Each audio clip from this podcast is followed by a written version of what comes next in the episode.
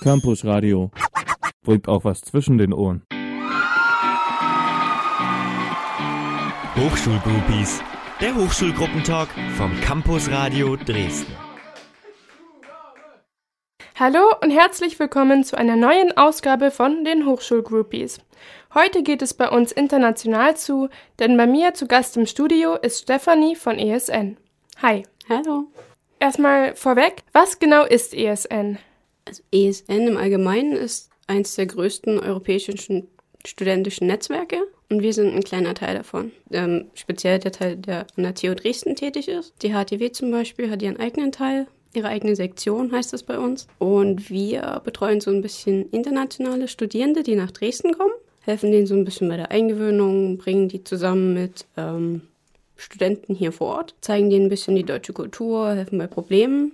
Und ja, das ist eigentlich der Großteil, den wir machen. Und ähm, also gibt es ESN in jeder Stadt oder wie ist das? So ziemlich in jeder Stadt. Also vor allem mit großen Hochschulen.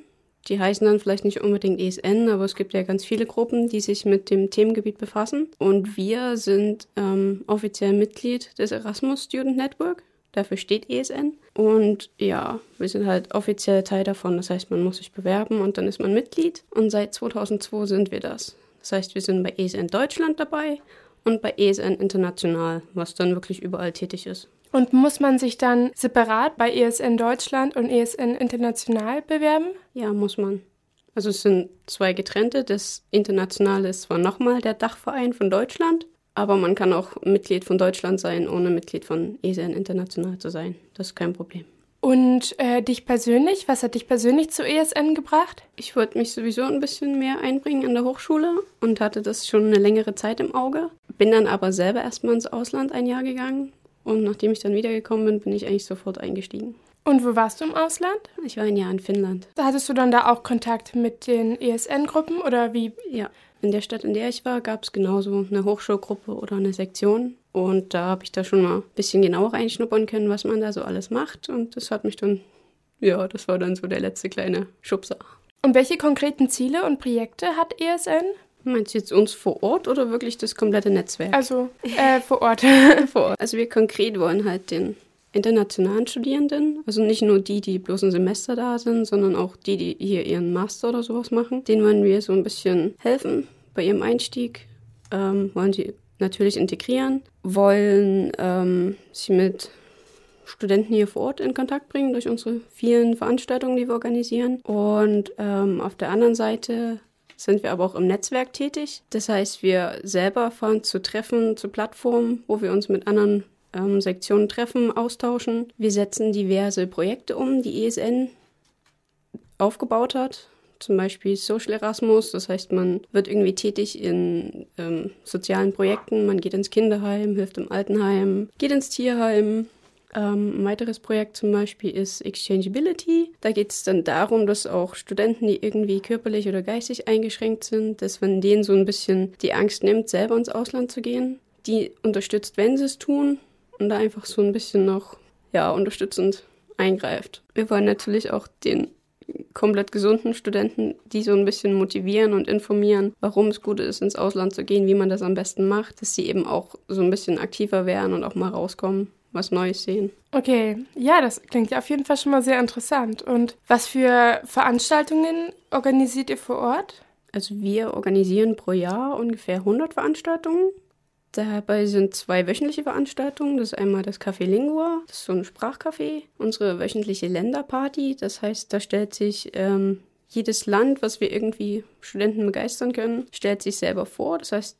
die Studierenden müssen selbst dann ähm, einen Vortrag erarbeiten, so kurz vorstellen, ihr Land, ähm, ein paar kleine Snacks vorbereiten und äh, auch die Musik raussuchen die ein bisschen landestypisch ist. Dabei unterstützt uns das Countdown hier in Dresden. Ab Sommer dann auch der Bärenzwinger ab und zu. Ansonsten haben wir noch Sportveranstaltungen, zum Beispiel unsere Sportolympiade. Wir fahren mal mit dem Schlauchboot, gehen wandern. Die diversen Museen besuchen wir natürlich auch hier oder die Semperoper. Und wenn es ganz groß werden soll, dann fahren wir auch mal an die Ostsee oder so. Also größere Ausflüge bieten wir auch an. Neben diesen Ausflügen organisiert ihr auch längere Reisen für die Erasmus-Studenten?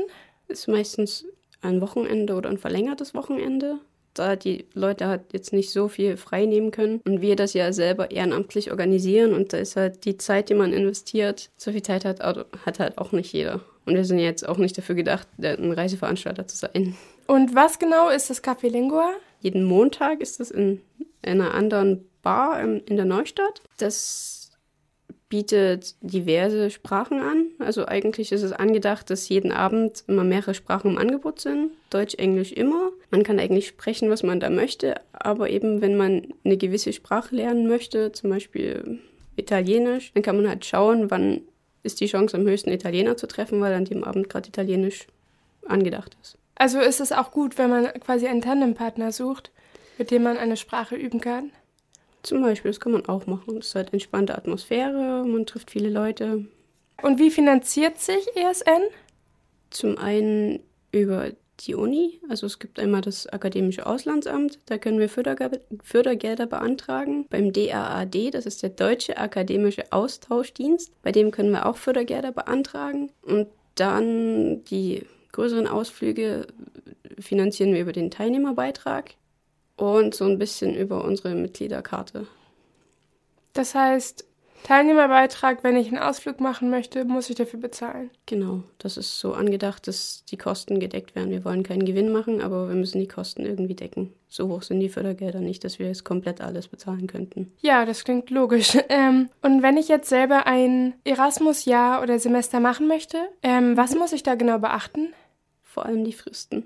Die sind ganz wichtig. Man muss sich ja recht viel mit viel Vorlauf bewerben und dann muss man eben schauen, wohin möchte man gehen. Jede Fakultät hat eigentlich einen ähm, Erasmus-Koordinator, der kennt sich am besten aus, der weiß, welche Möglichkeiten man hat, wie man am besten an die Fördergelder rankommt, wie groß die sind und die ganzen wichtigen Deadlines, der hat alle Informationen.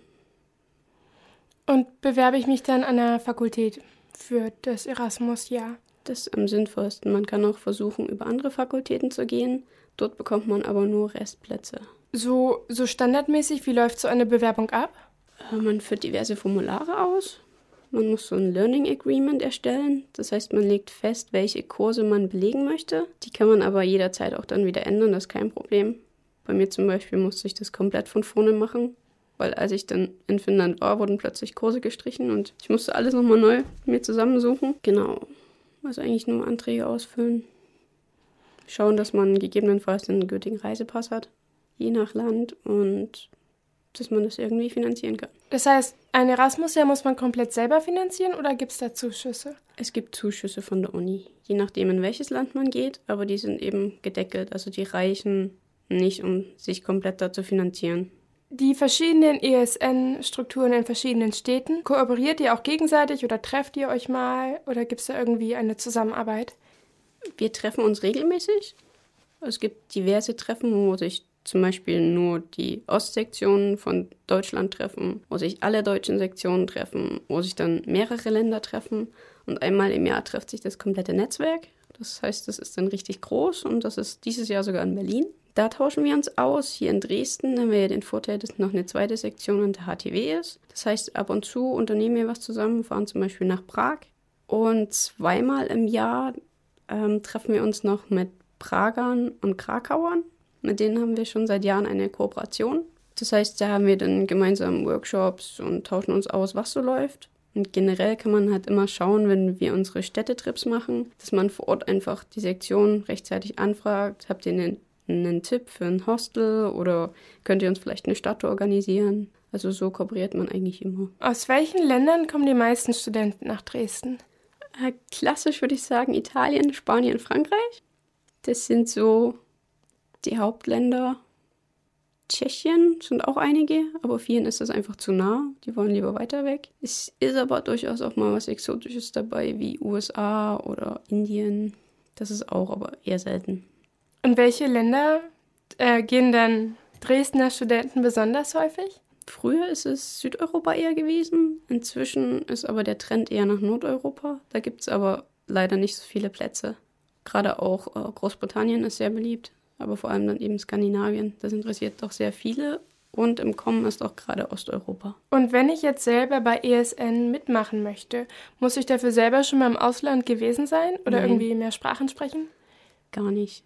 Da, wir nehmen, es klingt jetzt blöd zu sagen, wir nehmen jeden, aber jeder hat die Chance, sich bei uns zu engagieren. Man kann einfach auf unseren wöchentlichen Sitzungen vorbeischauen oder bei unseren Veranstaltungen einfach mal mitmachen, gucken, ob es einem so gefällt. Und wenn man sagt, ja, okay, das ist was für mich, ich würde selber ganz gern vielleicht einen Museumsbesuch oder die Schlauchboottour im Sommer organisieren, dann seid ihr herzlich willkommen. Und dann einfach nur einen kleinen Antrag ausfüllen nach einer gewissen Weile und dann kann man offiziell Mitglied sein. Und ist bei ESN die Sprachbarriere manchmal ein Problem? Nein. Mit Händen und Füßen geht alles. Gerade heute kann man auch noch ganz schnell auf dem Handy die Vokabel suchen, wenn man es ganz dringend braucht, aber eigentlich kriegt man das irgendwie hin. Ähm, und welche Studienfächer sind bei euch bei ESN besonders häufig vertreten? Wir sind relativ ausgeglichen. Also wir haben von Psychologen über Bauingenieur, Maschinenbau, Chemieingenieurwesen, Wirtschaftsrecht. Bei uns ist wirklich alles kunterbunt dabei. Ja, dann vielen Dank, dass du heute da warst und danke für das Gespräch. Danke für die Einladung. Und vielleicht haben wir jetzt ja ein paar Leute Lust auf Erasmus gemacht. Hoffentlich. okay, vielen Dank. Tschüss. Tschüss. Campus Radio. Im Netz unter www.campusradio Dresden.de